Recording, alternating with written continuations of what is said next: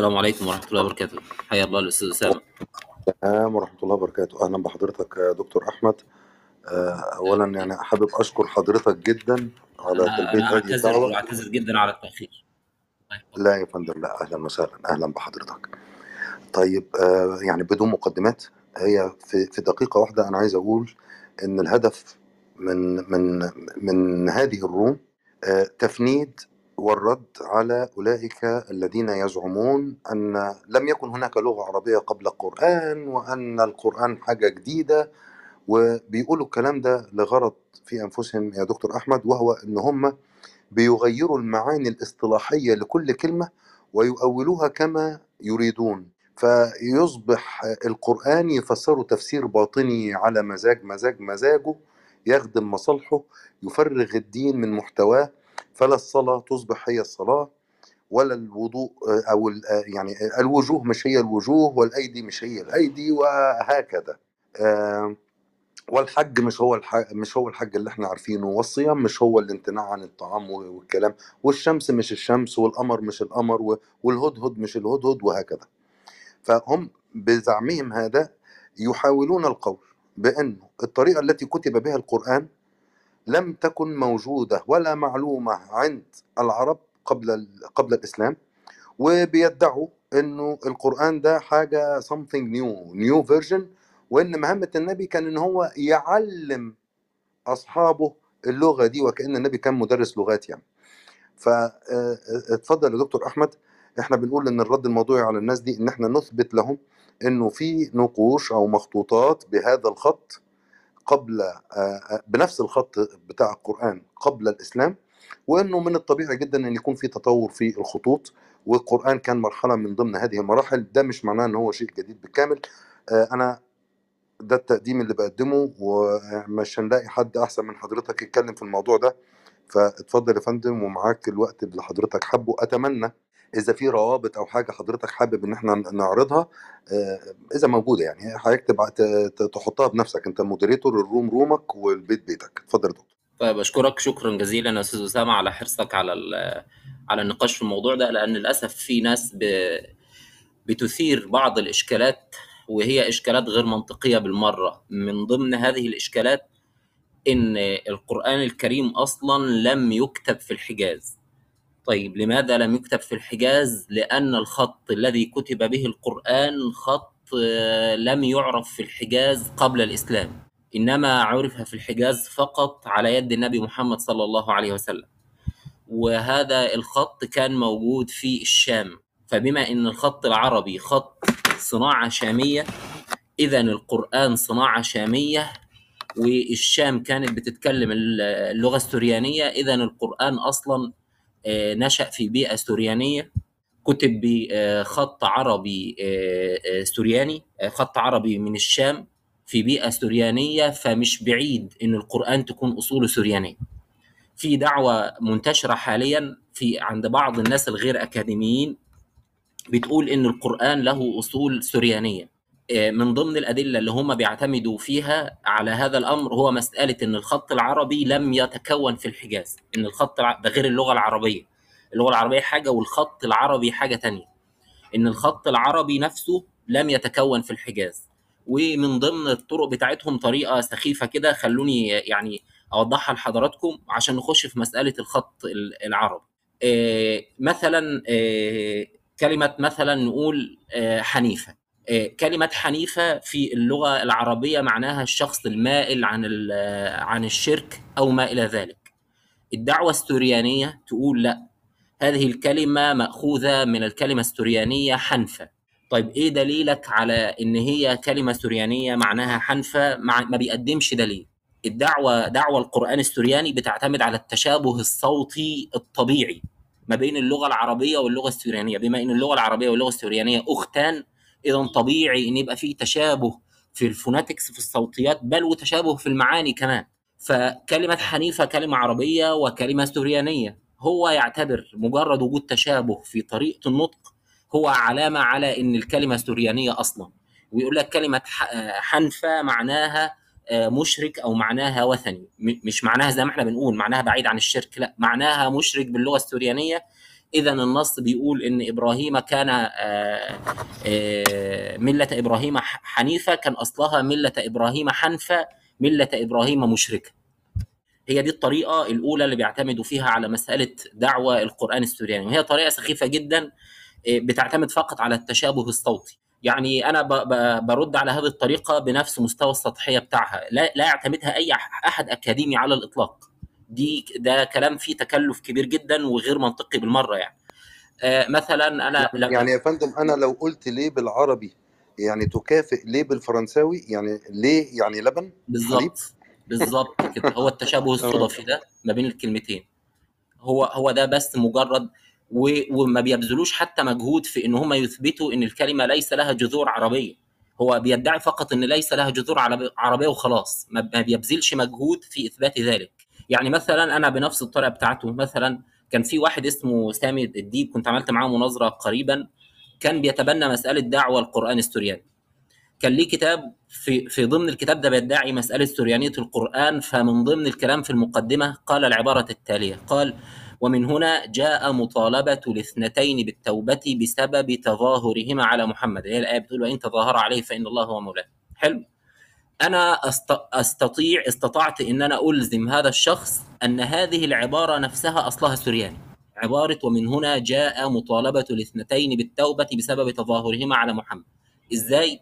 لأن لفظة ومن هنا بتشبه في اللغة السريانية عبارة فمن هنا وكلمة هنا في اللغة السريانية معناها العقل.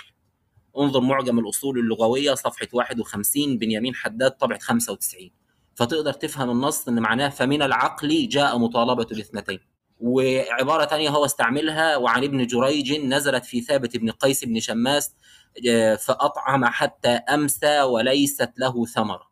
تفسير آية معينة إن هو أطعم حتى أمسى وليست له ثمرة. أنا أستطيع إن أنا أفهم إن العبارة دي لها أصول سريانية. ليه؟ لأن كلمة أمسى تشبه الكلمة السريانية أمثى.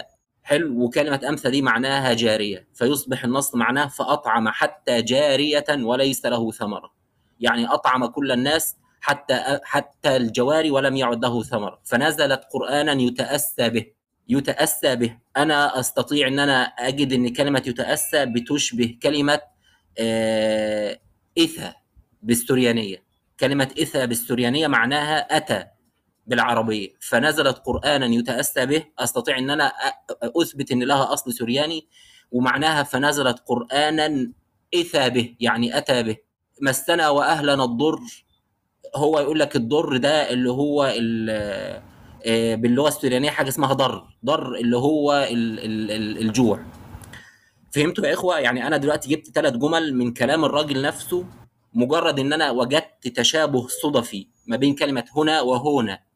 وكلمة أمسى وكلمة أمثى السريانيه وكلمة يتأسى العربية وكلمة إثى السريانيه هي دي الطريقة. فأنا نفسي استعملت نفس الطريقة في إن أنا أثبت إن ثلاث كلمات ثلاث جمل من اللي هو قالهم هم نفسهم أصولهم سريانيه فدي ال- الركن الأول وهو سخيف جدا جدا وعليه أمثلة كتير. ب- ب- واحد اسمه آه، ستيف لوكسمبرج بيعتمدوا عليه كلهم. هي كلها بهذه الطريقة. ولو شاء الله عز وجل إحنا ممكن نمسك الأمثلة اللي هم ذكروها مثالا مث- اللي لوكسمبرج ذكرها مثالا مثالا ونبين إن جميعها لها جذور في اللغة العربية. ال- ال- ال- العمدة الثانية أو الحجة الثانية اللي هم بيعتمدوا عليها هي موضوع النهارده. موضوع الخط العربي. شوفوا يا إخوة ال- العلماء التيار السائد حاليا هو إن الخط العربي تكون أساسا في الشام مش اللغة العربية أكرر. أنت ممكن تكتب اللغة العربية حتى بحروف بأبجدية إنجليزية يعني أنا ممكن أقول ذهب إبراهيم إلى المكتبة. ممكن تكتب ذهب D Z Z A H A B ذهب. ففي فرق ما بين الخط اللي بيكتب به اللغة العربية وما بين اللغة العربية. اللغة العربية قديمة ما فيش كلام في هذا إنما الكلام في الخط الذي كتبت به اللغة العربية. الرأي السائد عند العلماء حاليا إن الخط العربي الحديث الخط العربي ده آه، اللي هو بيسموه خط الجزم مأخوذ من الخط النبطي والخط النبطي دول الأنباط دول عرب في الأردن. آه، الأنباط هم نفسهم طوروا الخط بتاعهم من الخط الآرامي الاسترونجيلي في نوع من أنواع الخطوط كانت بتكتب به اللغة الآرامية اسمه الخط الاسترونجيلي. الخط الاسترونجيلي يا إخوة شبيه بالخط الكوفي كده. فيبقى آرامي الأنباط طوروه وبعد ما طوروه تحول إلى خط نبطه عربي يعني ما بين العربي الحديث وما بين الأرامي. ثم بعد ذلك تطور إلى العربي الحديث. كل ده في الشام. وبعد ذلك بما إن فيه تواصل طبيعي ما بين الشام والحجاز باعتبار الجغرافيا وباعتبار الوسائط التجارية والثقافية وإن كل دي منطقة عربية أصلا فانتقل الخط العربي ده من منطقة الشام إلى منطقة الحجاز. كل ده قبل الإسلام. يعني الخط العربي ترسخ في الحجاز قبل الإسلام وبفترة طويلة وبشكل طبيعي جدا. هتجد أنت في منطقة الحجاز قبل الإسلام كل مراحل تكون الخط العربي الحديث. المرحلة الأولى اللي هي الخط النبطي هتلاقي لغة عربية مكتوبة بالخط النبطي. هتلاقي نقوش عربية كتبت بالخط النبطي في منطقة الحجاز. وهتلاقي نقوش عربية كتبت بالخط النبط عربي اللي هو خط في المرحلة الوسيطة ما بين الخط النبطي القديم وما بين الخط العربي الحديث قبل الإسلام. وهتجد نقوش بالخط العربي الحديث قبل الإسلام. فكل مراحل تطور وتكون النص كانت موجودة قبل الإسلام في منطقة الحجاز وده اللي إحنا هنثبته الآن. في المقابل لو طيب إحنا أنا آسف يا دكتور. ممكن بس لمحة سريعة عن الفروق ما بين الخط النبطي والخط النبط عربي والخط العربي الحديث إيه الفروق الأساسية اللي ما بينهم؟ هي هي الفروق الأساسية ما بينهم إن الخط القديم النبطي ما كانش بيكتب بنفس الطريقة بتاعتنا. الخط النبطي كان له حروف خاصة به تماما رسم مختلف مش تماما يعني لكن رسم مختلف اللهم إلا في خمس حروف تقريبا. يعني يعني ما فيش مثلا حرف الهيه اللي عندنا ده. هو كان بيكتب بشكل تاني خالص. خليني أجيب لحضراتكم رابط برضه عشان تتابعوا معايا. فهي الفكرة إن كانت أشكال مختلفة لل يعني خدوا مثلا صورة صورة النقش ده. اللهم إلا أربع أو خمس حروف فقط هي اللي شبه الخط العربي الحديث. الخط النبط عربي هو مرحلة وسيطة بتقترب فيها الحروف النبطية من شكلها العربي الحديث الحالي. الرابط أهوت. ده رابط لنقش بيسمى نقش حمى المسمى. النقش ده ما بين منطقة تثليث ووادي الدواسر في أقصى جنوب المملكة العربية السعودية. النقش ده بيرجع تاريخه لسنة 513 ميلادية. هو مؤرخ عليه بسنة 513 ميلادية. المرجع بتاعه The Horse in Ancient South Arabia Christian Julien Robin. النقش ده فيه عليه رسم بالرسم لجواد يعني أو حصان يعني ومكتوب عليه بالخط النبطي. Paleo Arabic inscription من أبريل سنة 513 ده شكل الخط النبط عربي هتجد بعض الحروف العربية زي حرف السين وحروف أخرى غير عربية. ده مرحلة ما بين الخط النبطي وما بين الخط العربي. في نقش تاني اسمه نقش حمى صد وجبل الكواكب. النقش ده بيقع في شمال نجران جنوب المملكة العربية السعودية برضه. ده في أقصى جنوب السعودية. بيرجع لسنة 470 ميلادية.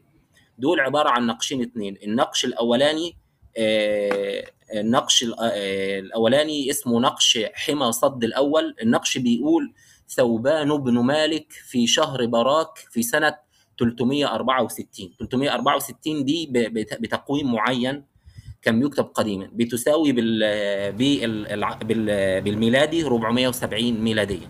ده بخط عربي حديث. ثوبان بن مالك ث واو ب نون ميم لام كاف. مع بعض الإملائيات المختلفة يعني كان كانت الضمة بتتكتب واو زمان. ثوبان بن مالك يكتب لك واو في مكان الضمة يعني. بس ده خط عربي حديث. المصدر C C C روبن والدكتور وعلي الغبان Inscriptions antiques de la de la région de نجران سنة 2014 صفحة 1043 إلى 1044 أنا هنزل يا إخوة هرفع الملف كاملا إن شاء الله عشان خاطر برضو الإخوة تتابعوا تتابع الصور وعلى قدر الإمكان هنزل لكم صور بالنقوش مستقلة يعني. فده نقش تاني بس ده نقش بالخط العربي الحديث نقش خط العربي الشمالي. ده اسمه نقش حمى صد وجبل الكواكب من سنة 470 ميلادية. النقش الثاني من نفس المنطقة على نفس الصخرة بس في ناحية اليمين نقش نقش اسمه إسحاق بن عمر. مكتوب كده على النقش إسحاق بن عمر من نفس التاريخ بنفس الخط. ومش بس بنفس الخط يا جماعة ده بالخط الكوفي اللي هو جميل جدا. يعني هو بيؤكد إن الخط الكوفي خط قديم لأن آه، الخط الآرامي مش إحنا قلنا إن الخط الآرامي تطور عنه الخط النبطي تطور عنه النبط وعربي تطور عنه العربي الحديث. الخط الآرامي نفسه هو بيشبه جدا الخط الكوفي. فطبيعي طالما إحنا قلنا إن هو مأخوذ من الخط الآرامي يبقى طبيعي إن هو شبه الخط الكوفي. فده برضو من من الإشارات إلى إلى قدم الخط الكوفي. في طبعا دراسة تانية بتقول إن الخط العربي أصلا أصله خط مسند. بس إحنا ماشيين الآن مع الرأي السائد وهنتكلم برضو في مسألة خط المسند العربي الجنوبي. بعد كده في نقوش اسمها نقوش منطقة سكاكة ودومه بتقول عالمة الآثار اللبنانية دكتورة ليلى نعمة عن النقوش المكتشفة في منطقة سكاكة ودومة سكاكة ودومة دي آه، موجودة في آه، شمال المملكة العربية السعودية. برضو كل ده جنوب المنطقة اللي هم بيتكلموا عنها. هم كانوا بيتكلموا على المنطقة بتاعة آه، عارفين أنتوا خليج العقبة؟ عارفين أنتوا ميناء العقبة؟ ميناء العقبة وانت طالع. ما تنزلش تحت ميناء العقبة. هم حاطين خط كده يعني بنوع من التكلف وعدم الإنصاف. رسموا خط وهذا الخط لا الخط العربي مش موجود تحته. فكل النقوش اللي أنا هذكرها دي تحت هذا الخط المزعوم.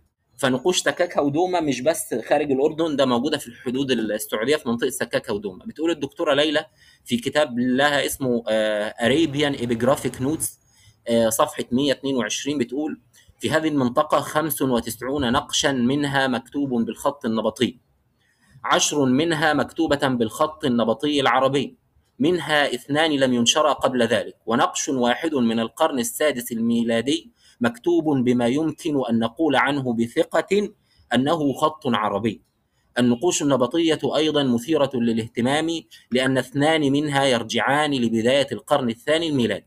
هنا في هذه المنطقة آه، جميع مراحل تطور الخط العربي. في عندك من بداية القرن الثاني الميلادي اللغة العربية نقوش باللغة العربية الفصحى مكتوبة بالخط النبطي من بداية القرن الثاني الميلادي. ونقوش باللغة العربية الفصحى مكتوبة بالمرحلة الثانية اللي هي مرحلة الخط النبطي وعربي ونقوش باللغة العربية الفصحى مكتوبة بالخط العربي الحديث ده في القرن السادس. وطبعا الإسلام ظهر في أواخر القرن السادس وبداية القرن السابع. بتكمل وبتقول النقش رقم دي اي جي 144 بي بي اي ار 1 يظهر أنه في القرن السادس. كان أحد الخطوط المستخدمة في تلك المنطقة بالتحديد وهو الخط العربي. ربما كاللغة التي كان يتحدثها من استعملوا بعد كده في مجموعة من النقوش عملها مجموعة من الباحثين المسلمين آه، اسمهم فريق الصحراء. ده رابط يا إخوة هيفهم حضراتكم شكل النقوش القديمة عاملة إزاي. النقوش المكتشفة يعني. أنا نزلت الرابط. آه، النقش الأولاني نقش دي اي جي 144 بي اي ار 1 اللي الدكتورة اتكلمت عنه. آه، النقش ده بالخط النبط عربي.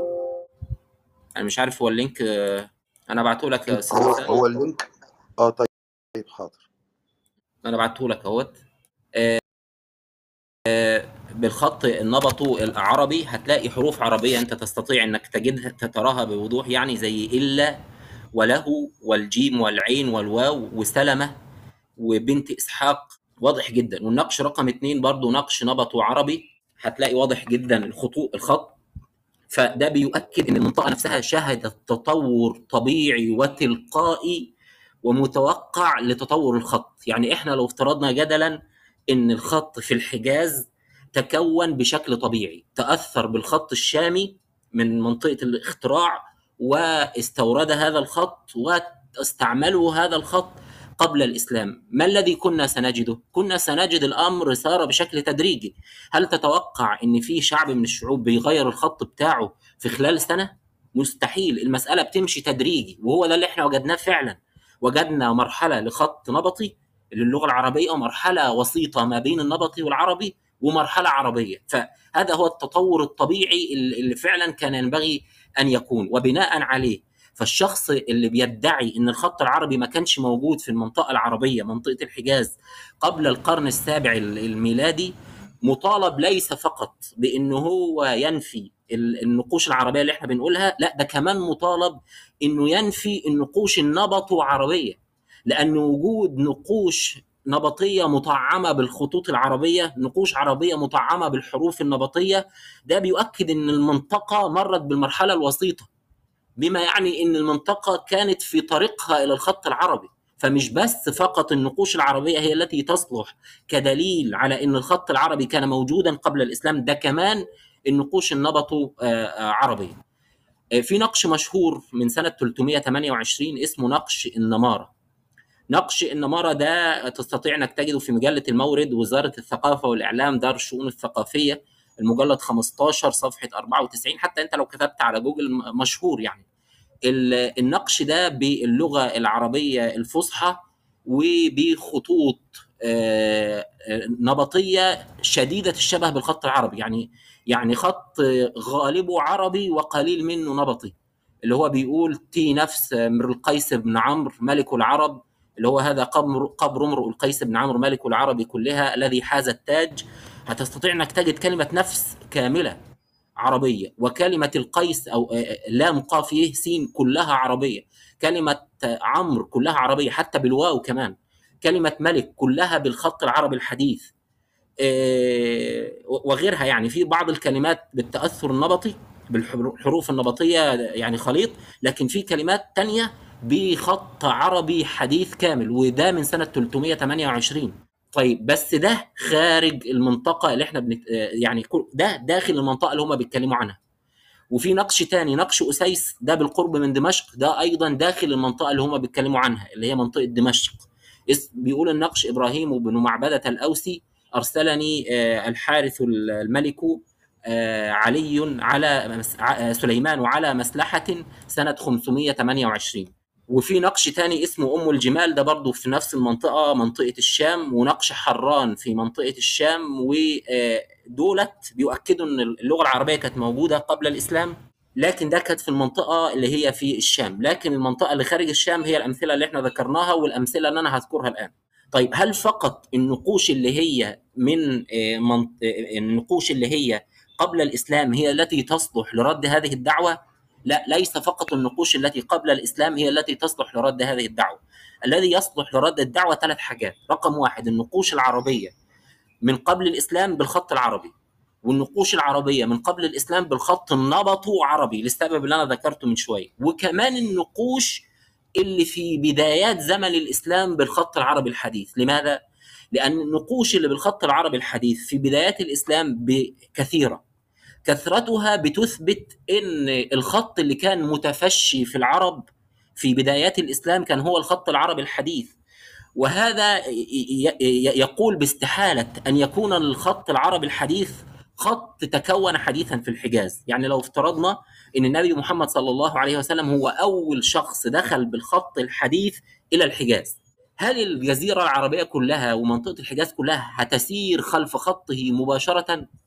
ما فيش أمة بتغير الخط بتاعها في خلال المنطق بيقول لأ طبعا المنطق في خلال سنة سنتين ده ما بيحصلش. المسألة بتبقى طبعا. تدريجية. فكان يجب إن إحنا نجد الكثير من النقوش بالخط القديم في زمن الإسلام. لو كان أول من أوجد هذا الخط في الحجاز هو النبي محمد كنا هنجد قبائل كثيره لسه ما وصلهاش هذا النص الخط ولسه لم يترسخ فيها هذا الخط. فكنا هنجد نقوش إسلامية بالخط النبطي. وهنجد نقوش إسلامية بالخط النبطي عربي ونقوش إسلامية بالخط المسند. فبما تفسر لماذا جميع النقوش الإسلامية في الفترة المبكرة جدا في بدايات الإسلام هي بالخط العربي الشمالي في الفترة التي ما زال الخط العربي فيها حديثا كما يزعمون. زي مثلا نقش مشهور اسمه نقش جبل سلع النقش ده يا جماعة مؤرخ بسنة أربعة هجرية. أربعة هجرية يعني في بدايات الإسلام. هتلاقيه في كتاب Some Arabic Inscriptions of Medina of the Early Years of Hijra الاسلامك كاليجرافي المجلد الثامن صفحة 438 النص بيقول النقش يعني بيقول حكيم يؤمن بأل عمر بن أل بكر أنا عمارة بن حزم أنا ميمون أنا محمد بن عبد الله أنا نقط بن هوسجه أنا خلف أنا سليمان الأصغر أنا نقط أنا سهل بن نقط أنا معقل الجهيني. يا الله أنا نقط أنا سعد بن معاذ نقط. ابن نقط أنا نقط. أنا علي بن أبو طالب. محمد يقبل الله عمر الله يفعل عمر بالمغفرة. المؤمنون ألحقني بالصالحين. يجعل الله عمر من أهل الجنة. وأبو بكر آه، بعمل المؤمنين في نقوش كتيرة متداخلة في بعضها. يعني أكتر من واحد كاتب أكتر من نقش. اللي يهمنا بقى اللي هو العبارة دي. أمسى وأصبح عمر وأبو بكر يتوبان إلى الله من كل ما كره. بيقول جورج مايلز these gravity are of the first century of هجرة هذه النقوش ترجع للقرن الأول من الهجرة مؤرخة بسنة أربعة هجرية ده في نقش نجران من سنة 23 هجرية. برضو من بدايات الإسلام النقش مكتوب بخط كده مكتوب عمر بن الخطاب. في نفس المرجع سنة 7 خم... آسف صفحة 757 758 طيب خلينا نرجع تاني للمنط... للفترة اللي هي ما قبل الإسلام تاني.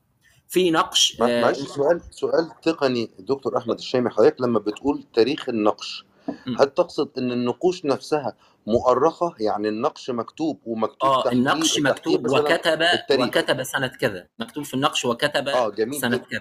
آه النقوش بالذات فيها ميزة النقوش بالذات فيها ميزة إن هو بيبقى مكتوب فيه التاريخ بتاعه. آه يعني غير المخطوطات يعني. النقش مدائن صالح. آه في أحد أهم علماء الخط العربي والتاريخ العربي الإسلامي اسمه روبرت هويلاند.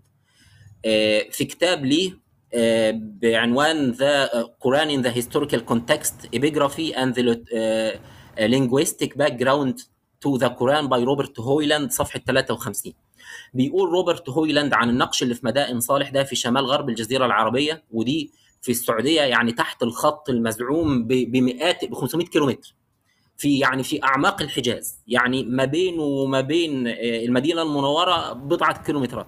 بيقول روبرت هويلاند النص الأخير هو نقش جنائزي من الحجر اللي هي حاليا منطقة مدائن صالح في شمال غرب الجزيرة يرجع لسنة 267 يتكون بشكل رئيسي من العربية مع بعض التأثير الآرامي.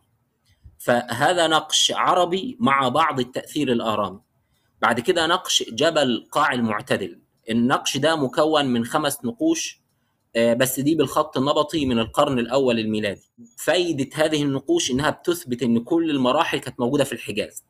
دكتور سليمان عبد الرحمن الذيب أستاذ قسم التاريخ وكلية بكلية الآداب بجامعة الملك سعود في ورقة بحثية له بعنوان نقوش نبطية جديدة من قاع المعتدل والمنشورة في مجلة جامعة الملك سعود سنة 2001 بيقول وقد عثر حسين علي في وجهات هذا الجبل على عدد من النصوص كتبت بثلاثة أقلام وهي اولا نصوص كتبت بالقلم النبطي وهي موضوع دراستنا الثاني نصان كتب بالقلم المعروف بالثمودي.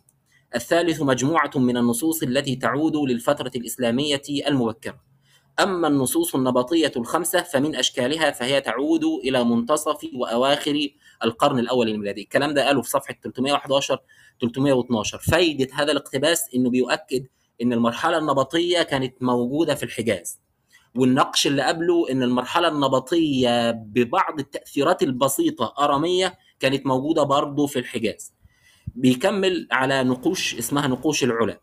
في كتابه نقوش نبطية جديدة من قاع المعتدل لدكتور سليمان برضو عبد الرحمن الذيب طبعة 2001 صفحة 312 بيقول فإن دراسة ميلك وستاركي التي نشرت في كتاب Ancient Records قد اشتملت على دراسة ل 130 نقشا نبطيا منها 108 من محافظة العلا تم تلتها دراسات قام بها عبد الرحمن الطيب الأنصاري لثمانية عشر نصا نبطيا تميزت بالإشارة إلى كون النص النبطي رقم 17 لدى جاستن وسفنك قريب الشبه في ألفاظه وأسلوبه بالأسلوب العربي الفصيح.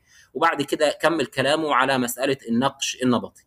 طيب يبقى إحنا كده اتكلمنا بوضوح عن عن عن الخط النبطي.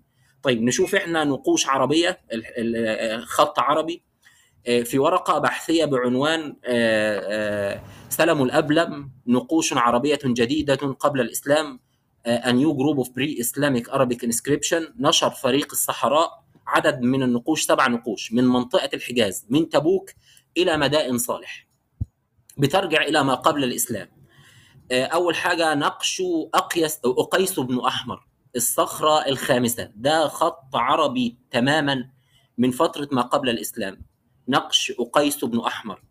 ونقش تاني نقش صخرة بن الداية. خط عربي كامل خط عربي حديث كامل لا نبطية فيه. النقش الثالث نقش بشر بن ثعلبة. ده الصخرة رقم ستة. النقش الرابع نقش مسعود بن ابن صخر. آه، الصخرة رقم ستة.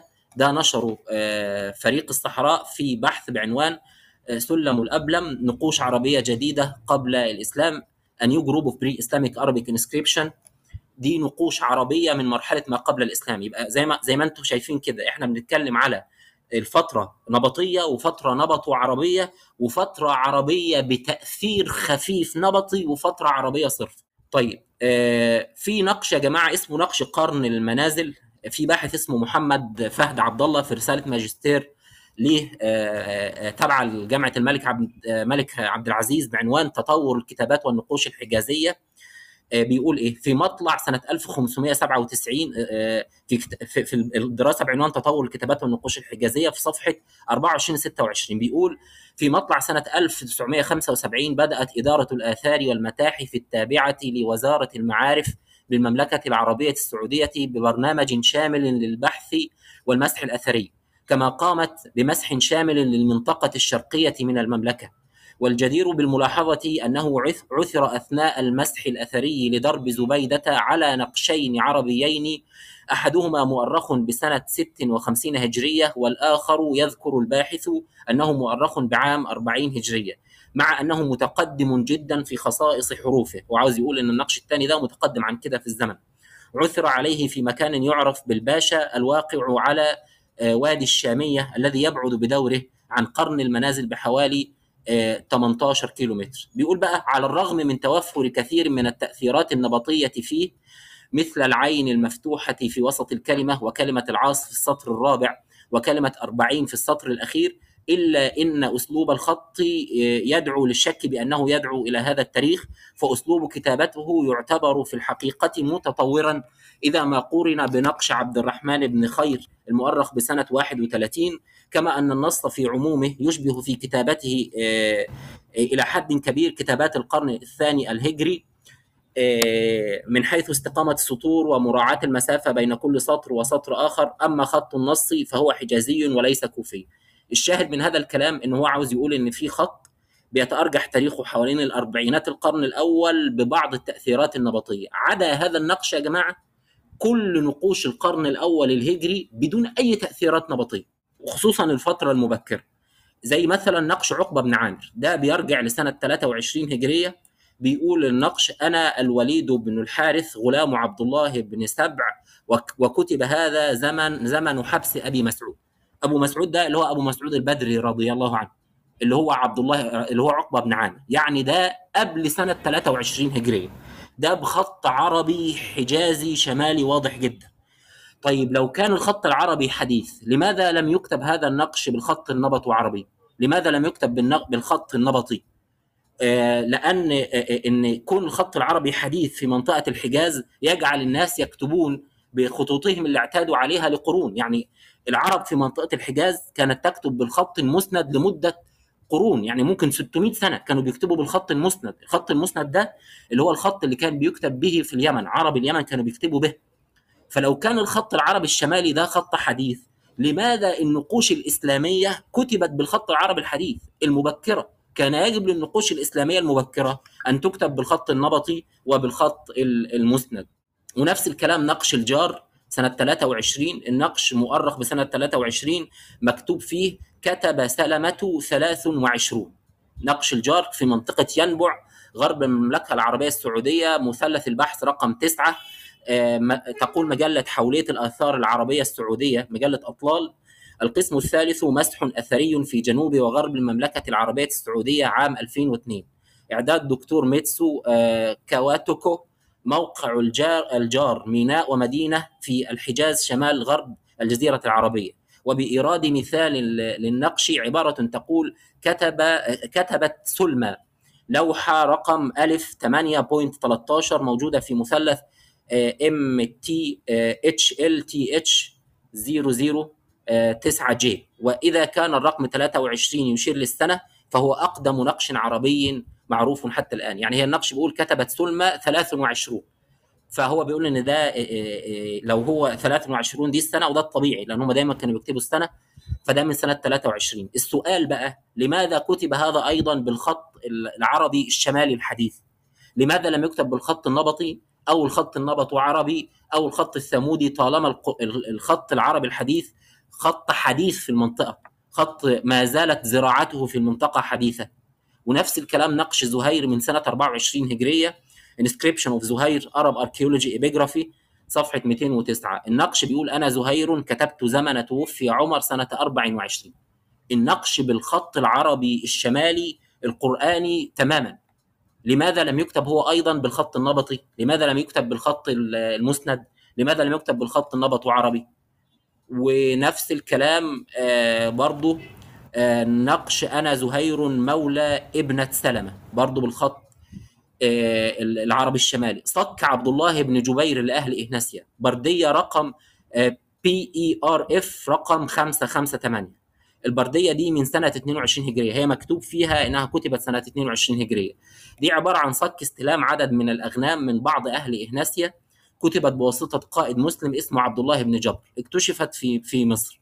الصك بيقول بسم الله الرحمن الرحيم. هذا ما أخذ عبد الله بن جبير وأصحابه من الجزر من أهنس. أخذنا من خليفة تزرق بن أبو قير الأصغر ومن خليفة أصطفن ابن أبي قير الأكبر خمسين شاة من الجزر وخمسة عشرة شاة أخرى أجزرها صاحب سفنة وكتب في شهر جماد الأولى من سنة 22 وكتب ابن حديد طبعا ده في inscription of زهير برضه نفس المصدر السابق صفحة 218 219 و The World of Arabic Papyri صفحة 82 و Problem of Dating of Early Qurans صفحة 220 لو كان الخط العربي الحديث خط حديث في الجزيرة العربية في الحجاز لماذا هذا الصك كتب ولم يكتب بالخط النبطي اللي هم معتادين عليه؟ لماذا لم يكتب بالخط النبط وعربي اللي هم معتادين عليه؟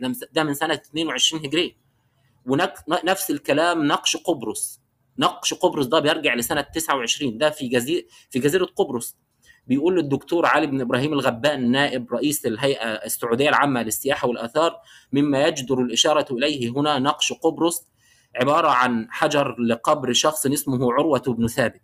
وجد في جدران كنيسة ويرجع لسنة 29 نحن نعرف هذا النقش فقط من خلال وصف الهروي له والذي زار قبرص سنة 1181 هجري القرن ال 18 الهروي في القرن ال 18 أشار إلى أنه عثر على نقش. النقش مكتوب عليه أنه هو كتب سنة 29 هجرية لشخص مسلم اسمه عروة ابن ثابت. إحنا عارفين كلنا أن قبرص فتحت في زمن سيدنا معاوية بن أبي سفيان. فهنا سؤال لو كان العرب لم يعرفوا إلا الخط النبطي قبل الإسلام لماذا لم نجد هذا الرجل يكتب بالخط النبطي في تلك الفترة المبكرة؟ ونفس الكلام نقش فتح البحر وفتح إفريقيا من سنة 28 ونقش عبد الرحمن بن خير من سنة 31 هجرية. كل دي في الفترة المبكرة. ورسائل النبي صلى الله عليه وسلم اللي هي رسالته إلى كسرى ورسالته إلى المنذر بن ساوى برضه بالخط العربي الحديث. بس إحنا هنستبعد رسائل النبي عشان ممكن يقال إن النبي هو مؤسس الخط العربي الحديث فطبيعي إنه يكتبها بالخط العربي الحديث. ونقش الصحابي سعيد بن علقمة وده من زمن الخلفاء الراشدين حويطب بن عبد العزة ونقش شريح ونقش جبل الخشنة ونقش سد الطائف كل دي بتصلح هي أيضا كدليل على أن الخط العربي الشمالي ونقش قصر الحرانة أن الخط العربي الشمالي كان موجود في فترة مبك في في فترة ما قبل الإسلام كان موجود مما قبل الإسلام لأن انتشار جميع النقوش في الفترة المبكرة في الربع الأول من القرن الأول الهجري كلها بالخط العربي الشمالي هذا الأمر لا يكون إلا إذا كان هذا الخط كان موجودا في منطقة الحجاز بفترة طويلة يعني. خليني برضه أجيب لكم بعض خليني ألخص لحضراتكم الكلام اللي اتقال سريعا إن في بعض النقوش اكتشفت في منطقة الشام ومنطقة البتراء ومنطقة حلب ومنطقة دمشق ومنطقة العقبة مكتوبة بالخط العربي الشمالي آه، نقش اسمه جبل رام ونقش ده في العقبة ونقش اسمه أم الجمال ده قرب دمشق ونقش اسمه زبد ده جنوب حب- حلب ونقش اسمه آه، نقش جبل أسيس ده قرب دمشق ونقش اسمه نقش حران ده جنوب تركيا. تمام؟ النقوش دي كلها نقوش بالخط العربي الحديث قبل الإسلام بس هي كلها بتقع في الشام. فده خلى البعض يقول إن الخط العربي كتب آه، في الشام وبناء عليه فالقرآن كتب في الشام. إحنا قدمنا نماذج لخطوط عربية بالخط العربي الشمالي من نجران جنوب السعودية نقش حمى وصد وجبل الكواكب نقش حمى المس- المسمى نقوش سكاكة ودومة آه، نقوش فريق الصحراء اللي هي بعنوان دي اي جي خمس نقوش. دي خط عربي شمالي بلا نقاش وبعد كده قدمنا نماذج لنقوش نبطوا عربية زي نقش النمارة ونقش أسيس ونقش أم الجمال آه، حتى نقش حران في بعض ونقش سلع. وبعد كده دي كلها بالخط النبط عربي يبقى قدمنا إحنا نماذج لنقوش بالخط العربي ونماذج لخطو... لنقوش بالخط النبط عربي ونماذج لنو... ل- للخط العربي الحديث في آه، فترة بدايات الإسلام. كلها بتثبت إن الخط العربي كان معروف آه، في الفترة آه، ما قبل الإسلام. وقدمنا فكرة عقلية منطقية بتقول إن لو كان الخط العربي لم يعرف إلا في زمن النبي محمد لكنا قد وجدنا الخط الثمودي ما زال منتشرا في القرن الأول الهجري. وكنا ما زلنا وجدنا الخط النبطي منتشر في القرن الأول الهجري. وهذا الأمر لم نجده. وقدمنا برضو حجة عقلية تانية وهي إن جميع مراحل تطور الخط وجدت في منطقة الحجاز بما يعني إنه لا يوجد أي داعي لتصور إن هو ظهر فجأة في فترة آه، الإسلام. وقرب المنطقتين من بعضهم منطقة الحجاز من منطقة الشام يجعل من المنطقي جدا إن الخط يتسرب من الشام بشكل طبيعي مع التجارة التبادل الثقافي والتجاري. مش محتاجين إن إحنا نتصور إن الخط ده اخترع في الشام في القرن الثاني والثالث ال- الهجري أو حتى الرابع الهجري ولم يجد طريقه إلى ال- الحجاز إلا على يد شخص واحد بدون أي آثار سابقة أو أي تأثر سابق. ده أمر مش منطقي. الخط ما بيتعملش عليه حجر زي الحجر الطبي لا. المناطق بتتأثر ببعضها ثقافيا فطبيعي جدا إن الانتقال يحصل آه، تدريجي والاعتراضات بإن ال- آه في نقطة مهمة عاوز أقولها يا إخوة أنا بحتج بيها على على المدعين. افترضنا جدلا إن إحنا يعني أنا دايما بقول أنت عندك كم نقش عربي موجود في الشام؟ هم. هم 8 نقوش. طيب هذا العدد كبير ولا عدد قليل؟ هذا عدد قليل جدا. يعني النقوش الثموديه بالألوف. النقوش النبطية بالألوف. طب ده عدد قليل جدا. طيب هذا العدد القليل جدا بما تفسره؟ بما تفسر إن عدد النقوش بالخط العربي الشمالي قليل جدا. أنا أفسره إنه قلة. ال ال الاهتمام بالنقش نفسه ممكن يكون قل إنما الخط وجد. برافو عليك. الله الله يفتح عليك. إذا كان الخط نفسه في منطقة الاختراع نفسها كان نادرا فما بالك بالنقش في منطقة التأثر. يعني إحنا بنقول الحجاز دي استوردت الخط ده من الشام. إذا كان المنطقة اللي صنعت الخط نفسها النقوش فيها نادرة. فأنت عاوز تتوقع ماذا تتوقع من عدد النقوش في منطقة الحجاز؟ ففكرة إنك تجد عدد قليل من النقوش بل حتى لو لم تجد أصلا نقوش بالخط العربي الشمالي قبل الإسلام في منطقة الحجاز فهذا ليس معناه إن هذا الخط لم يكن موجودا في الحجاز. لأن هذا الخط نفسه في منطقة المنشأ نفسها كان قليلا أصلا. بالإضافة إلى إن ال- المنطقة الحجازية منطقة آه، بعيدة عن عن عن حضارة على هامش الحضارة.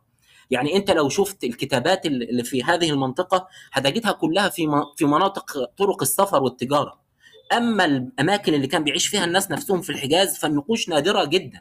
هي مش بس الخط العربي الشمالي اللي النقوش فيه قليلة في منطقة الحجاز لا ده حتى الخط النبطي ده حتى الخط المسند النقوش نادرة جدا بسبب إن المنطقة دي منطقة بدوية أمية لا تعرف القراءة ولا الكتابة. النقوش نادرة الأكثر كتلة للنقوش بتلاقيها على طريق التجارة على طريق المسافرين اللي هو الناس اللي بتبقى مسافرة هي اللي كانت بتك- بتكتب على آه، ال- الحجارة. النقطة الثانية إحنا لقينا ثمان نقوش حلو نقش لقيناه في العقبة. ونقش لقيناه في دمشق ونقش لقيناه في حلب ونقش لقيناه في حران في جنوب تركيا. حلو كده؟ طيب. المنطقة اللي ما بين العقبة وما بين دمشق دي لم تتأثر بهذا الخط؟ يعني أنت عاوز تقول لي إن الخط عرفه أهل العقبة ثم طار في السماء إلى دمشق دون أن يتأثر به الناس في المنطقة الواقعة؟ ما بين دمشق وما بين العقبة مش منطقي. حتى هم نفسهم لما بيرسموا الخريطة الظالمة دي بي بي بيظللوا المنطقة اللي ما بين دمشق وما بين العقبة بيعتبروا هذه المنطقة هي المنطقة التي عرفت الخط العربي الشمالي. طيب لماذا نسبتم الخط العربي الشمالي للمنطقة الواقعة بين العقبة ودمشق رغم أنه لم يكتشف فيها أي نقش النقوش فقط اكتشفت في العقبة واكتشفت في دمشق. السبب ببساطة هو ان كل منطقة ليها ليها ليها نفوذ تأثير. لما العقبة تعرف الخط الشمالي العربي الحديث فهذا يعني بالضرورة إن المنطقة اللي حواليها تعرف هذا الخط. لما دمشق تعرف الخط العربي الحديث هذا يعني بالضرورة إن المنطقة اللي حواليها تعرف هذا الخط فيه نطاق تأثير. وبناء عليه لماذا مددتم نطاق التأثير العقبي إلى الشرق ولم تمدوه إلى الجنوب؟ الخريطة يا إخوة أنتوا لو شفتوها خريطة مستفزة. يعني أنا هاحيلك على كتاب لواحد اسمه اسمه إيه؟ اسمه محمد المسيح. محمد المسيح نقل الخريطة من من بحث أجنبي في كتابه مخطوطات القرآن. هتجد الراجل راسم الخريطة اللي هو واخد الأردن بس والكويت بس وسوريا بس ويا أخي حدود السعودية بالكامل. عارف الحدود اللي بتاعت سايكس بيكو الحالية دي؟ هو ماشي عليها كده بالظبط. إن دي ما تعرفش الخط العربي الشمالي بشكل مستفز.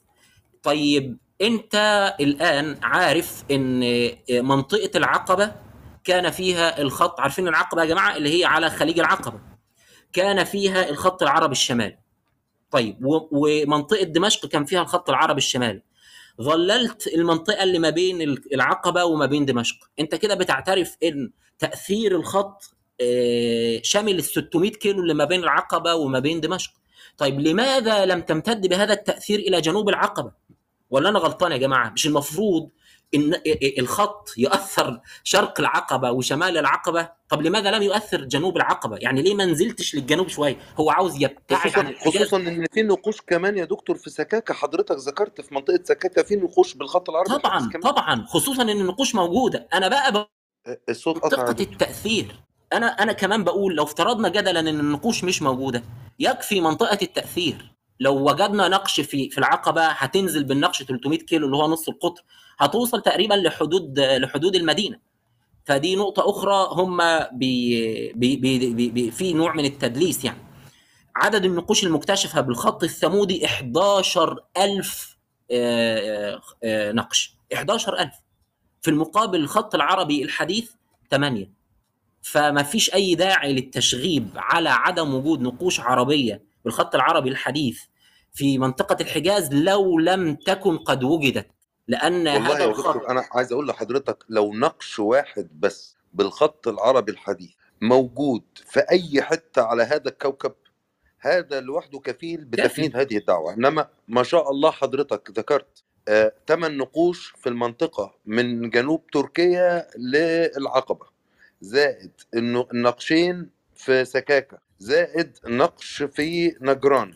وحمى صد وجبل. الكواكب والمسمى وقاع معتدل ونجران. يعني كده كلهم دول دول- دول عدوا دول قربوا على 20 نقش تقريبا قبل الإسلام كله. بالظبط بالظبط وكلها فيك. وكلها في منطقة في تاثير في في محيط الحجاز. يعني التاثر طبيعي جدا يعني. طبعا. طبعا يا دكتور. الله يكرمك والله ويبارك فيك وي- وي- وجزاك ويجزيك كل خير. خير يا دكتور. وأنا للأسف ال- الرابط اللي حضرتك بعته اللي هو بتاع صحارى dot org ده آه، ما ما اشتغلش أصلا لا, لا عرفت أعمل له pin في ال room أنا حطيته في الشات حاولت حتى أفتحه آه، يمكن آه، مش عارف آه، هل ده محتاج اشتراك أو حاجة هل هو website متخصص أو حاجة أتمنى لو حضرتك آه، تبعت لي أنا هرفع. بص يا أخي أنا هرفع الملف PDF الله يكرمك جميل والإخوة بت... بت... بتتداخل كده هكون رفعته جميل جدا. وهل حضرتك تمانع إن ممكن آه، أذيع الحلقة دي على يوتيوب وه- وهاخد الصور من ال PDF وأعرضها ضمن. ضمن الفيديو بتاع اليوتيوب وهحط مشكلة. الله يبارك فيك. ألف شكر ليك يا دكتور. آه ودلوقتي إذا حضرتك حابب ممكن نبتدي نرفع ال- الناس ولا لو حضرتك حابب تضيف حاجة ريت تانية؟ آه لا لا اتفضل على ما على ما نرفع الملف. طيب آه اللي اللي حابب يا جماعة اتفضل آه باشمهندس أبو رجين. آه اللي حابب آه يشارك أو يسأل آه آه، السلام عليكم. آه، وسهلا. لا أنا ما عندي تعليق. أنا بدي أسأل سؤال. آه، لما بتحكي عن ال- الم- المخطوطات اللي آه، اكتشفت آه، في المناطق اللي حضرتك ذكرتها مشكور بس بدي أسأل عن طبيعة الخط. هل الخط يشبه الطريقة اللي مكتوب فيها القرآن ولا يشبه الطريقة اللي إحنا حاليا بنستخدمها في الإملاء والتهجئة؟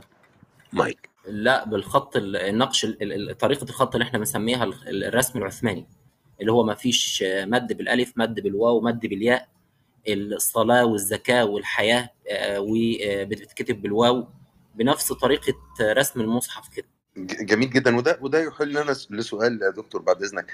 هو ليه الصلاة الحياة آه، بتتكتب بالواو على سبيل المثال. آه، دكتور أحمد المايك بتاع حضرتك مقفول. آه، دكتور أحمد حضرتك معانا؟ آه، أنا معاك يا أخي حبيبي الله يحفظك. هو ال- السبب آه، إن الخط العربي في تلك الفترة والخطوط الساميه عموما كانت في مرحلة آه، تطور كبير جدا في القرن السابع في مرحلة تطور درامي آه، العربية العربية والعبرية والسوريانية. فهم من الواضح إن هم كانوا بيكتبوا الكلمات اللي, اللي جذرها واوي بالواو. يعني كلمة صلاة أصلها صلوة وزكاة أصلها زكوة وحياه أصلها حيوة.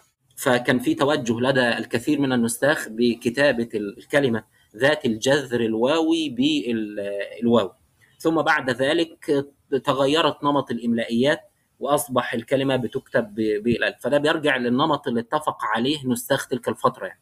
الله جميل جدا جميل جدا وإجابة يعني في منتهى الدقة. أشكرك أشكرك يا دكتور أحمد.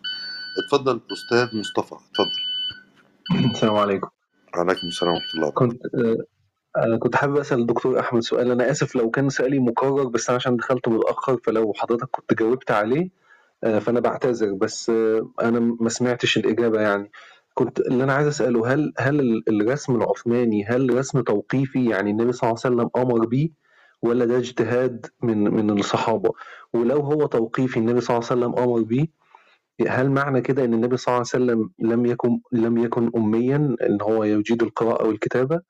بس ده سؤالي جزاك الله كل خير. شوف يا أخي الحبيب هو ال... إيه، أنا أنا ما بميلش لمسألة إن النبي صلى الله عليه وسلم هو تدخل في كيفية كتابة الخط. ال- الرسم العثماني الأمور ال- اللي هي بتشذ عن القواعد الحالية عندنا إحنا اليوم سببها هي إن ما كانش في نمط متفق عليه لدى النساخ في القرن الأول. يعني كلمة على مثلا في نساخ بيكتبوها عين لام ألف وفي نساخ بيكتبوها عين لام ي. كلمة شيء في نساخ بيكتبوها شين ألف ي وفي نساخ بيكتبوها شين ي. بل في بعض المخطوطات زي مخطوط صنعاء رقم واحد داش 27.1 الكلمة شيء كتبت بالطريقتين الاثنين. فكانت تكتب هكذا وبعض النساخ بيكتبوها هكذا لحد ما استقروا جميعا على نمط واحد اتفقوا اتفقوا عليه. أنا بقى بقول بقى حاجة تانية غير يعني أنا ما عنديش دليل في في القرآن والسنة. وكمان من ناحية المخطوطات لا واضح إن في أنماط مختلفة في الكتابة سببها عادات النساخ. لكن في نقطة عاوز أقولها بقى لو الجماعة المشتغلين بمسألة الإعجاز العددي كانت النتائج بتاعتهم سليمة فممكن يفسروا هذا الأمر على إن في إلهام من ربنا سبحانه وتعالى أو توفيق من ربنا سبحانه وتعالى للصحابة.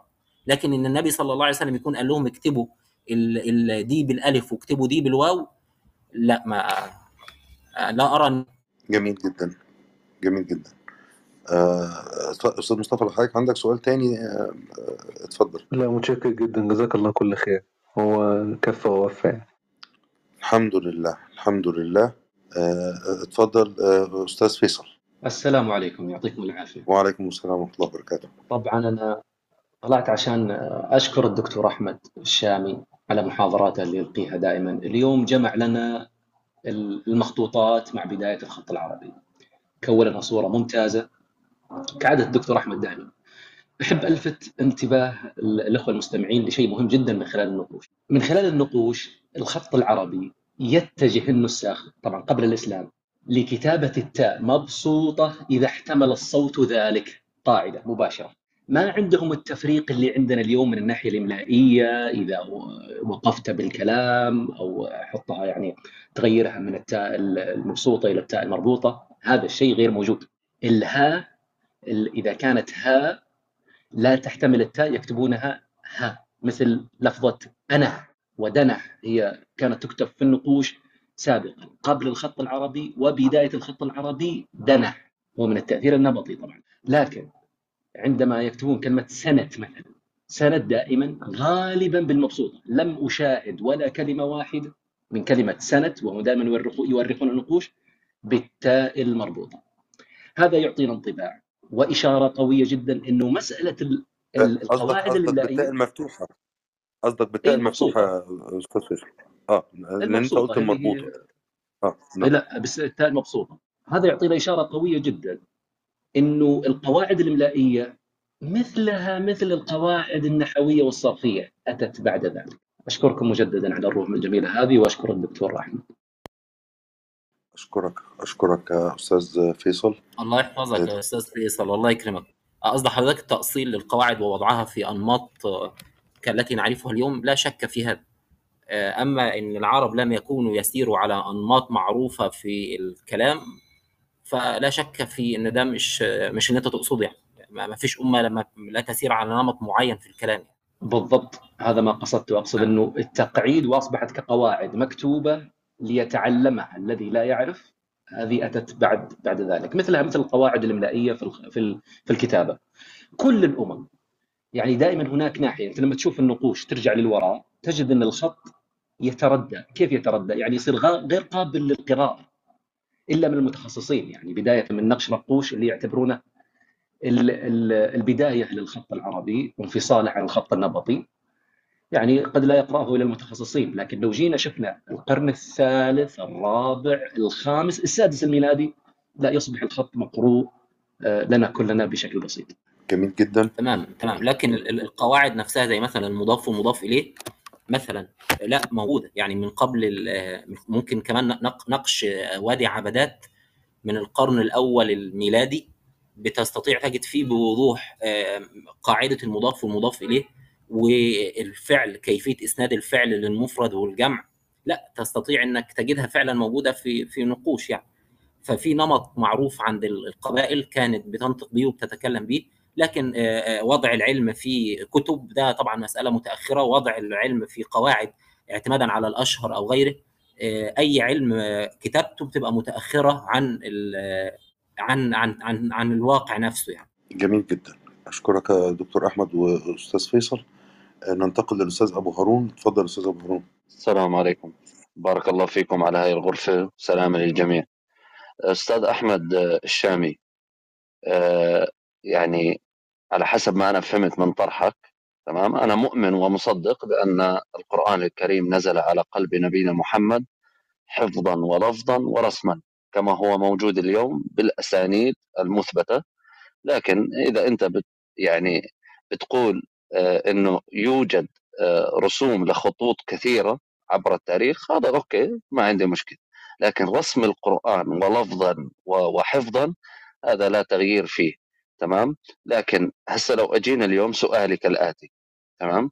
لو اليوم عندنا آه، مسلم باكستاني ويحفظ القرآن حفظا تام من سورة الفاتحة إلى سورة الناس وتعلمها عن شيخه شيخه شيخه إلى رسول الله عليه الصلاة والسلام لكن كتب القرآن بلغته اليوم التي هي بأحرف عربية لكن ليست عربي كما هو موجود اليوم عندنا لكن بلغته هو الباكستاني هل هذا يغير شيء من حفظه للقرآن ولفظه للقرآن تفضل لا على الإطلاق القرآن كتاب منقول مشافهة زي ما إحنا كلنا عارفين يعني لا يتأثر بنمط الكتابة على الإطلاق يعني. لو أنا فهمت حضرتك صح يعني. طيب بما أنه مهما كانت من مخطوطاته وجدوها عبر التاريخ تعود إلى الثالث آه، هجري إلى الثاني هجري إلى زمن الرسول إلى ما قبل الرسول. ما هو الشيء المتغير الملحوظ في في طرحك؟ أنا هاي ما ما لمستها يعني. أنا معلش مش فاهم السؤال. يعني أنت طرحت أخوي أحمد طرحك هذا الجميل الرائع لكن غير ملموس يعني غير مغير لحقيقة ألا وهو أن القرآن نزل على نبينا لفظا حفظا ولفظا رسما تقصد رسما يعني اكتبوا الحياة بالواو واكتبوا النار واكتبوا الزكاة بالواو؟ كما هو موجود اليوم بين أيدينا بالمصحف كتبه الرسول عليه الصلاة والسلام في حياته. أدلة على الكلام ده؟ نعم في على ان موجود. النبي صلى الله عليه وسلم هو اللي كان بيقول لهم اكتبوها بالواو واكتبوها بال نعم كله بالسند. النبي صلى الله عليه وسلم. هو هو أستاذ أبو زي هارون لو حضرتك كنت استمعت لل- لل- للطرح الخط اللي كان موجود دلوقتي في مش دلوقتي في الوقت ده كانوا بيميلوا إلى كتابة الكلمات بحسب الجذر بتاعها فكلمة حياة من حيوة صلاة من صلوة زكاة من زكوة. آه، صح يا دكتور أحمد؟ أيوه. بس أنا أيوه. سألت الأستاذ أحمد قبل هذا السؤال الأخير قلت له لو آه، باكستاني مسلم كان حافظا للقرآن وأخذ هذا الحفظ عن شيخه شيخه شيخه إلى رسول الله عليه الصلاة والسلام. لكن كتب القرآن ب- ب- بلغته اليوم كالباكستاني. هل هذا يغير شيء من القرآن أو يثبت شيء آخر في القرآن؟ قال لي لا. صح يا أستاذ أحمد؟ صح. تق- جميل. تقصد الحروف بما الباكستانية يعني. نعم نعم بلغته اللي هي الح- الحروف يعني اليوم. الأردو لا ما يأثرش في حاجة. القرآن ما- منقول مشافهة ملوش علاقة يعني. جميل. اذا على هذا الجواب تمام؟ كل ما أنت تطرقت له من آه، طرحك حلو لن يغير حقيقة أن القرآن كما هو موجود بين أيدينا. يعني أنا أحفظ القرآن عن شيخي شيخي شيخي إلى رسول الله عليه الصلاة والسلام حفظا لفظا تمام؟ الر- الرسما الآن في خطوط الرسم ممكن تختلف تمام؟ من زمن إلى زمن من قرن إلى قرن لكن يبقى اللفظ والمعنى في اللفظ ثابت لن يتغير. يعني كتبت الصلاة صلوات حطيت ال ال ال ال ال ال الألف ال- الممدودة فوق ال- الحرف كذا إلى آخره كله لن يغير بشيء باللفظ في القرآن. فهمت علي؟ هذا هو على جوابك. أستنتج هذا. مم. تمام مظبوط. ده كلام سليم. طب بما إنه كلامي سليم وصحيح آه، طرحك شو شو ال- يعني شو الم- ال- ال- ال- المرجو منه أن نلتمسه؟ يعني آه، طرحك أنا أرى آسف يعني لهي الكلمة لا يقدم ولا يؤخر. لا لا لا لا لا, اللي. هو الطرح الخاص بإيه؟ اللي هو خاص بإن ال- ال- الرسم مش توقيفي؟ يعني عبارة الرسم ليس بتوقيفي؟ تقصد ما الذي أفادته؟ لا أنت الآن خلال محاضرتك آه، قدمت لنا. بس بس بس خد من أسامة. فضلك بس لا لا لا، من فضلك من فضلك. لو حضرتك حضرت من أول الغرفة إحنا وضحنا الهدف من الغرفة إيه. الهدف من الغرفة الرد على من يدعون إن الخط العربي اللي كتب به القرآن الكريم بدعة. جديدة أتى بها سيدنا محمد صلى الله عليه وسلم لم تكن موجودة عند العرب. ليه؟ لأن هم بيقولوا عايزين يوصلوا إن القرآن مش باللغة العربية ويغيروا معاني الكلمات ويفسروا كل كلمة تفسير باطني زي ما إحنا ما بنشوفها. وكان ك... آه، واحد من الناس دي هنا في كلاب هاوس بالظبط وكان بيقول هاتولي ولو مخطوطة واحدة بنفس خط القرآن قبل الإسلام. النهاردة أكتر من عشرين مخط... نقش ومؤرخين قبل الإسلام في المنطقة بتاعة الشام وشمال الجزيرة وشرقها وجنوبها بنفس الخط اللي مكتوب به القرآن في وقتها. فهو ده الهدف من الغرفة يا أستاذ أبو أبو هارون. أنا جميل جميل. أنا مش مختلف. آه، دكتور أحمد لو حضرتك لا لا لا بالعكس جوابك جوابك نعم. منطقي وصحيح. أنا مش مختلف فيه لكن هل هذا يغير شيء؟ يعني فرضا سؤالي هل إن اكتشفنا أو وجدنا بعض ال- ال- ال- النقوشات أو المخطوطات ما قبل الإسلام تمام؟ تعود إلى ما قبل الإسلام تمام؟ وأن الرس- الرسول عليه الصلاة والسلام كتب لنا وهذا القرآن لفظا وحفظا ولفظا ورسما كما هو اليوم بين أيدينا. هل هذا يغير شيء من حقيقة أن القرآن نزل كما هو على نبينا محمد وكتبه بيده وكتاب الوحي كانوا عنده؟ هل لا لا لا يا لا يغير يا بشيء؟ هارون هو هو لا يغير شيء. هي الفكرة اللي أنا عايز أقولها هو طرح المخالفين لا قيمة له على الإطلاق بالفعل وبالتالي الرد بتاعنا مش هيؤثر مش هيأثر بالسلب لو هو عدم. أنا متفق على هذا لكن اللي أنا بقوله إن ده على فرض إن الطرح اللي هم بيقدموه له وجه من الوجاهة أو وجه من الصحة. بمعنى هو الطرح بتاع المخالفين بيقولوا القرآن العربي اللي أنت بتنقله مشافهة اليوم أين كتب؟ هم بيقولوا لم يكتب في الحجاز. هو كتب في الشام ثم أنت نقلته مشافهة بعد ذلك بقى عن شيوخك كما تشاء. لكن هو أصله شامي. وطالما أصله شامي يبقى الإسلام نفسه ليس حجازيا زي ما أنتم بتدعون. يبقى الإسلام له جذور شامية. وطالما له جذور شامية يبقى دعوة سريانية القرآن كمان دعوة قريبة مش بعيدة. ما هم بيقولوا كمان الإسلام له جذور سريانية. إن القرآن كتب باللغة السريانية ثم ترجم بعد ذلك للغة العربية ثم أنت أخذته عن شيوخك بقى بعد كده ما فيش مشكلة. فإحنا بنرد بس على ممكن بس ممكن أستاذ أحمد تذكر لي من قال هذا القول؟ صراحة أنا ما عمري سمعتها لا من شيخ ولا من من كتاب ده, فقيهي ده واحد عامل صداع اسمه ستيف لوكسمبرج آه هو الوحيد اللي قالها وهذا الشخص كلامه طار في الآفاق مفيش حد من الأكاديميين تبناه على الإطلاق بيتبناه فقط الناس اللي بتحب تشغب واللي ما عندهاش أي درجة من درجات الإنصاف زي محمد المسيح بيتبنى هذا الأمر ومن لا خلاق لهم بيمشوا عليه في هذا ال- هذا المجال. ونظرا لأنه هو طب هل بقى بال- طب جميل. هل ستيفن بيرج هل ستيفن بيرج حجه علينا يعني؟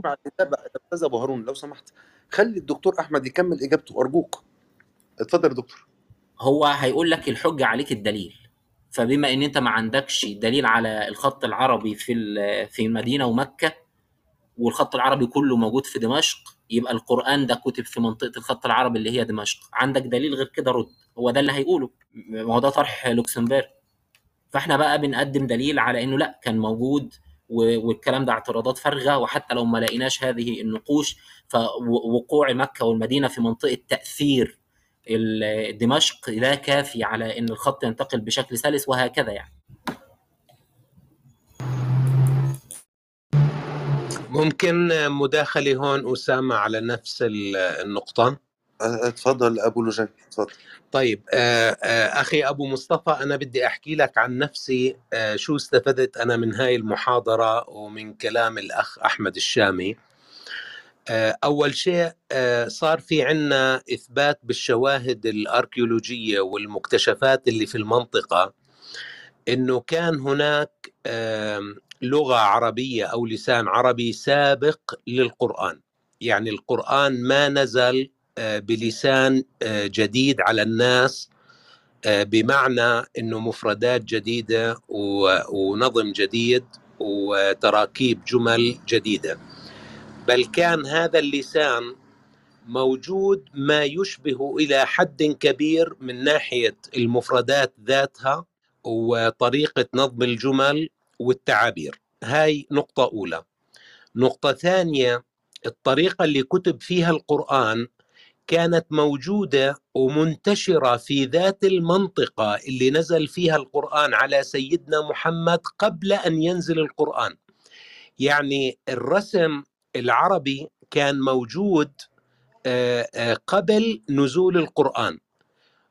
والقرآن اتبع ذات الخط والرسم اللي كان موجود في ذات المنطقة. هاي نقطة غاية في الأهمية للباحثين. بمعنى إنه هذا القرآن إذا أنت بدك تعتمد على البحث العلمي هو نزل في هذه المنطقة. من نزل عليهم القرآن كانوا يتكلموا بذات اللغة وذات المفردات وكانوا يخطون خطوط تشبه الطريقة اللي كتب فيها القرآن.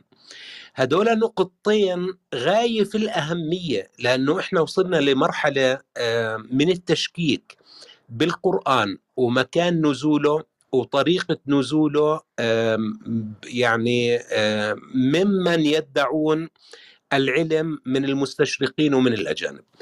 الآن وفي معانيه كمان وفي معانيه كمان يا أبو لجين. نعم صحيح. يعني النقطة اللي أثرها الأستاذ فيصل أنا آسف لقطع كلام حضرتك آه، آه، المثال بتاع إن العرب في نقوشهم اللي قبل الإسلام كانوا بيكتبوا بعض الكلمات اللي بتنتهي بالتاء آه، زي كلمة سنة بالتاء المبسوطة اللي هي المفتوحة. ده بيرد على اللي بيجي النهاردة يقول لنا ليه نعمت في القرآن بالتاء المفتوحة؟ ومرة بالتاء الم... لأن هم كانوا بيكتبوا مرة كده ومرة كده في م... في في مراحل لتطور الخط. مش علشان هي ليها فرق في في المعنى. يعني أنا لو لو أنا من الصحابة يعني وبسمع النبي عليه الصلاة والسلام بيقرأ القرآن وبيقول ف... وأما بنعمة ربك فحدث هقول له ستوب يا رسول الله هي نعمة هنا بالتاء المفتوحة ولا بالتاء المربوطة علشان ده هيفرق في المعنى؟ يعني حضرتك فهمت فهمت قصدي إزاي؟ نعم نعم صحيح. بتحاول وهاي النقطة آه. هاي النقطة الأخيرة اللي بدي أتحدث عنها. أنا أحد الناس اللي آه، يساورني آه، الظن أحيانا كثيرة لما بشوف طريقة رسم المفردات وكيف ذات المفردة بيختلف رسمها من مكان إلى مكان آخر. وهناك باحثين جادين يبحثوا في هذا الأمر. يساورني كثير من الظن إنه طريقة كتابة القرآن وقفية ولكن تعلمت من أحمد الشامي هاي في هذه الليلة إنه هذا ادعاء لا يوجد عليه دليل. إلى حين أن يوجد عليه دليل علينا أن نتمسك بما هو ثابت ومقرر لغاية يومه. ولكل حادث حديث إذا ثبت عكس ذلك.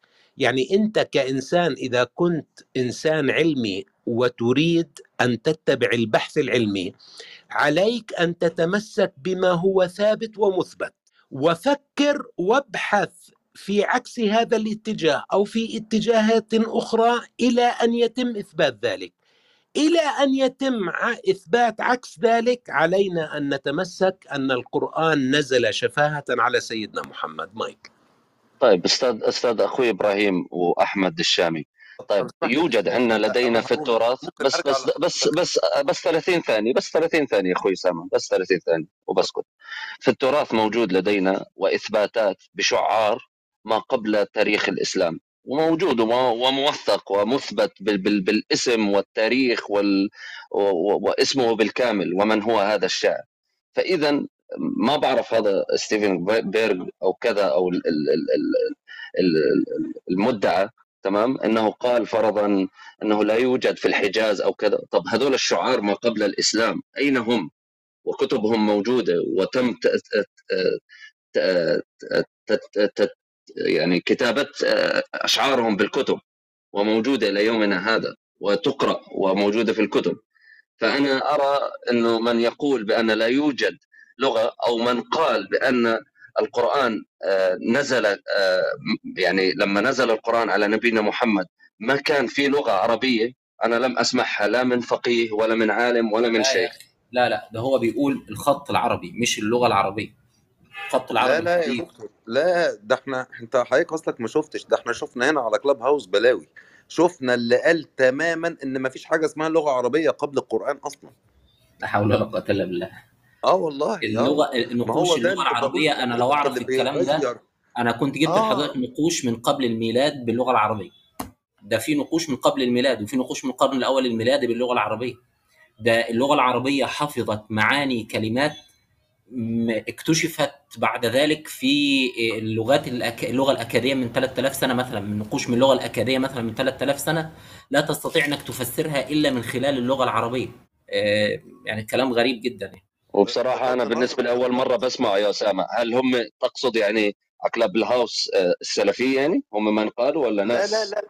سلفية إيه سلفية ما لا يمكن يقولوا الكلام ده. ده ده ناس آه، أنا مش عايز أقول الكلمة ان هي بتزعل ناس معينة. هي ناس بتتبنى تفسيرات باطنية من عندهم ولما تيجي تقول له أنت جبت الكلام ده منين؟ يقول لك مش مهم. ده ده عرفان آه، وعرفانية وأنت عارف بقى الكلام ده بيقول ليه الكلمة اللي بتزعلهم لما بقول عليهم غنوصيين. ولكن خلينا إحنا دلوقتي إحنا ردينا الدكتور أحمد الشامي الله يجزيه كل خير يا رب. رد رد علمي. وعلى فكرة آه، أنا حطيت ال PDF الدكتور أحمد بعت لي آه، أنا مش عارف أعمل له pin في ال room بس أنا حطيته في الشات لمن أراد. وإن شاء الله الغرفة دي هتتحول لفيديو على اليوتيوب معاه صور للنقوش اللي اتكلم عليها الدكتور أحمد الشامي آه، مشكورا. آه، عموما آه، دكتور أحمد لو حضرتك حابب تعلق قبل ما ننتقل بالدور للأستاذ آه، فامباير ولا ننتقل على طب طول؟ طب ممكن بس ممكن سؤال أخير سؤال أخير وخلاص وراح أنزل. صدق. للاستاذ أحمد الشامي. ممكن؟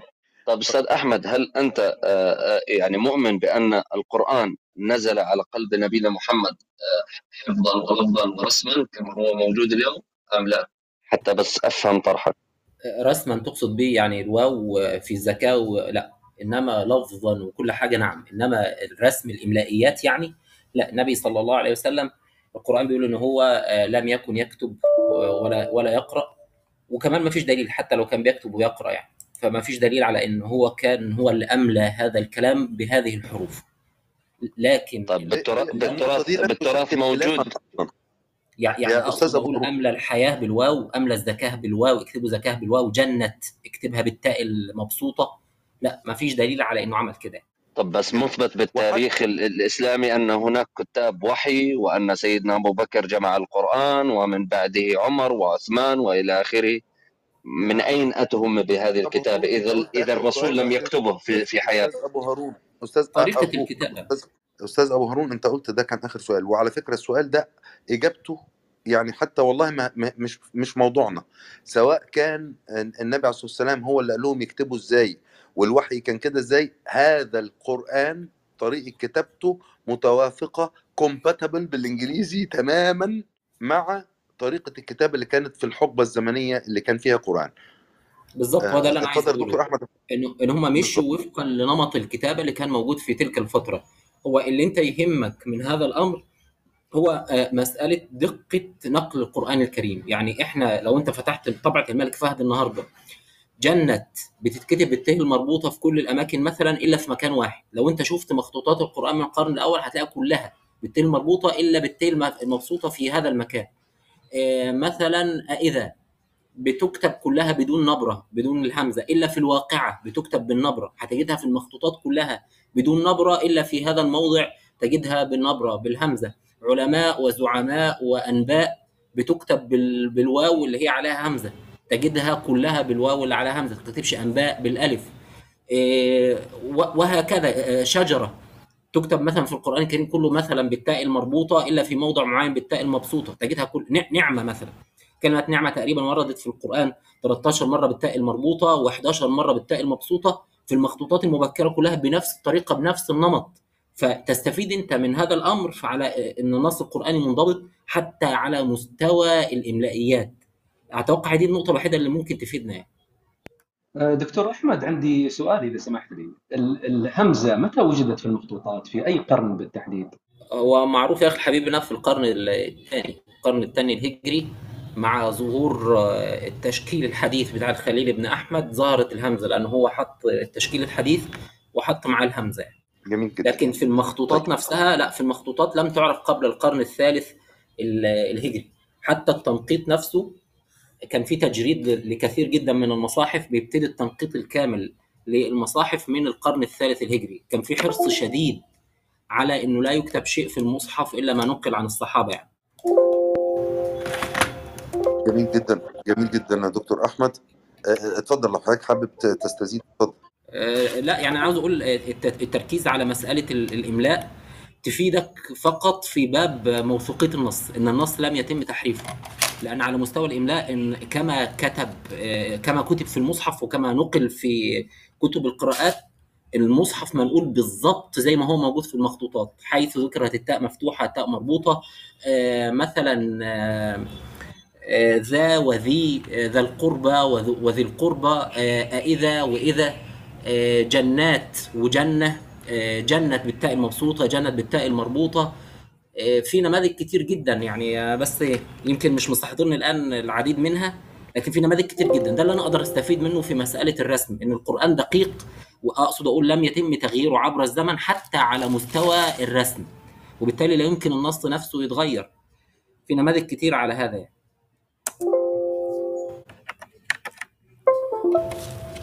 تمام يا أستاذ أسامة اتفضل جميل جدا. أشكرك يا دكتور أحمد. أستاذ فامباير اتفضل. السلام عليكم. إزيك يا باشمهندس أسامة؟ إزيك يا وعليكم السلام ورحمة الله. أهلا وسهلا. أهلا بيك. آه، كنت عايز بس أسأل سؤال الدكتور أحمد الشامي. هو بعيد شوية عن الموضوع بس بس سمعته كان بيقوله في مثال قبل كده. تقريبا كانت في غرفة مع الأستاذ محمد خميس اللي هو الجمع ما بين القراءتين فدية طعام مسكين وفدية طعام مساكين. لأن الصراحة يعني القراءة دي أنا ما قدرتش أفهمها. طب والله أنا آسف يعني ب- أنا أنا شخصيا أنا اتحفظ على السؤال لأنه فعلا بعيد عن الموضوع.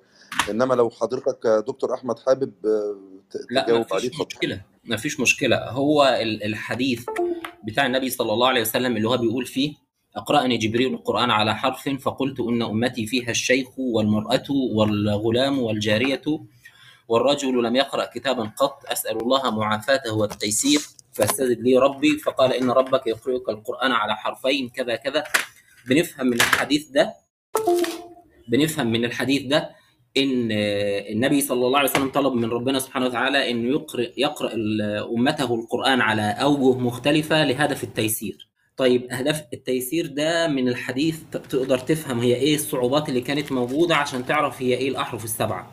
الراجل الكبير في السن بيعاني من مشكلات في الحفظ ومشكلات في ال- الفهم ومشكلات في القراءة.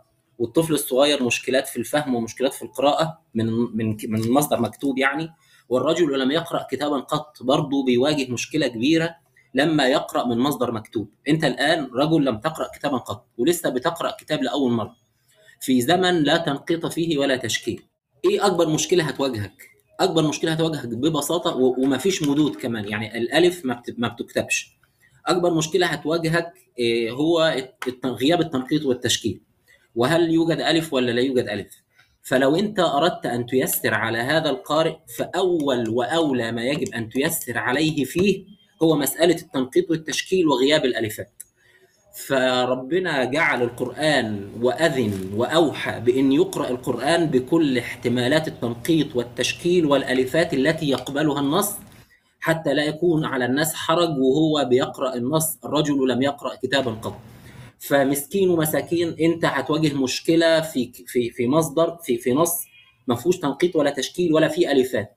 فتيسيرا عليك ربنا أذن لك إنك تقرأها بالاثنين طيب كان ممكن يعرف النبي التنقيط والتشكيل ببساطة؟ وكان ممكن يعرفه الألفات ببساطة؟ الجواب على هذا الأمر إنه يجب أن يبقى النبي صلى الله عليه وسلم اميا. عشان خاطر يقول وما كنت تتلو من قبله من كتاب ولا تخطه بيمينك اذا لارتاب المبطلون. لو هو علمه الت- لو هو اخترع نظام التنقيط والتشكيل بدلا من ابو الأسود الدؤلي كان هيعتبر النبي محمد صلى الله عليه وسلم من أهم الشخصيات في تاريخ اللغات عموما مش بس اللغة العربية ولا اللغات السامية لأن لما تم اختراع التنقيط والتشكيل على يد المسلمين ال- السوريان وال- والعبرانيين كمان نقطوا اللغة السوريانية ونقطوا اللغة العبرية يعني كانت قاطرة للغات الأخرى.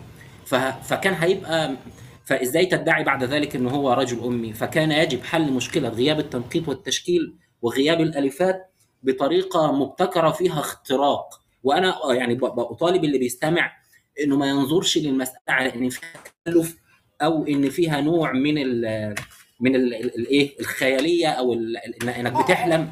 ليه؟ لأنك أنت بتتعامل مع كتاب مقدس. ماذا تتوقع من الكتاب المقدس؟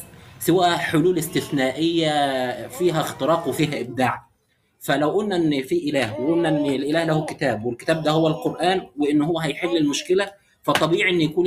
إن الحل مبدع فكر فيها بهذه الطريقة يعني.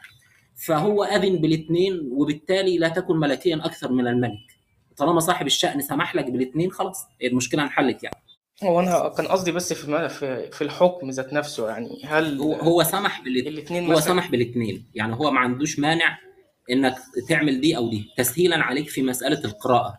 فهو أذن بالاثنين ما عندوش مشكلة. يعني. طب شكرا يا دكتور. اشكرك أشكرك يا أستاذ فامباير أشكرك يا دكتور أحمد.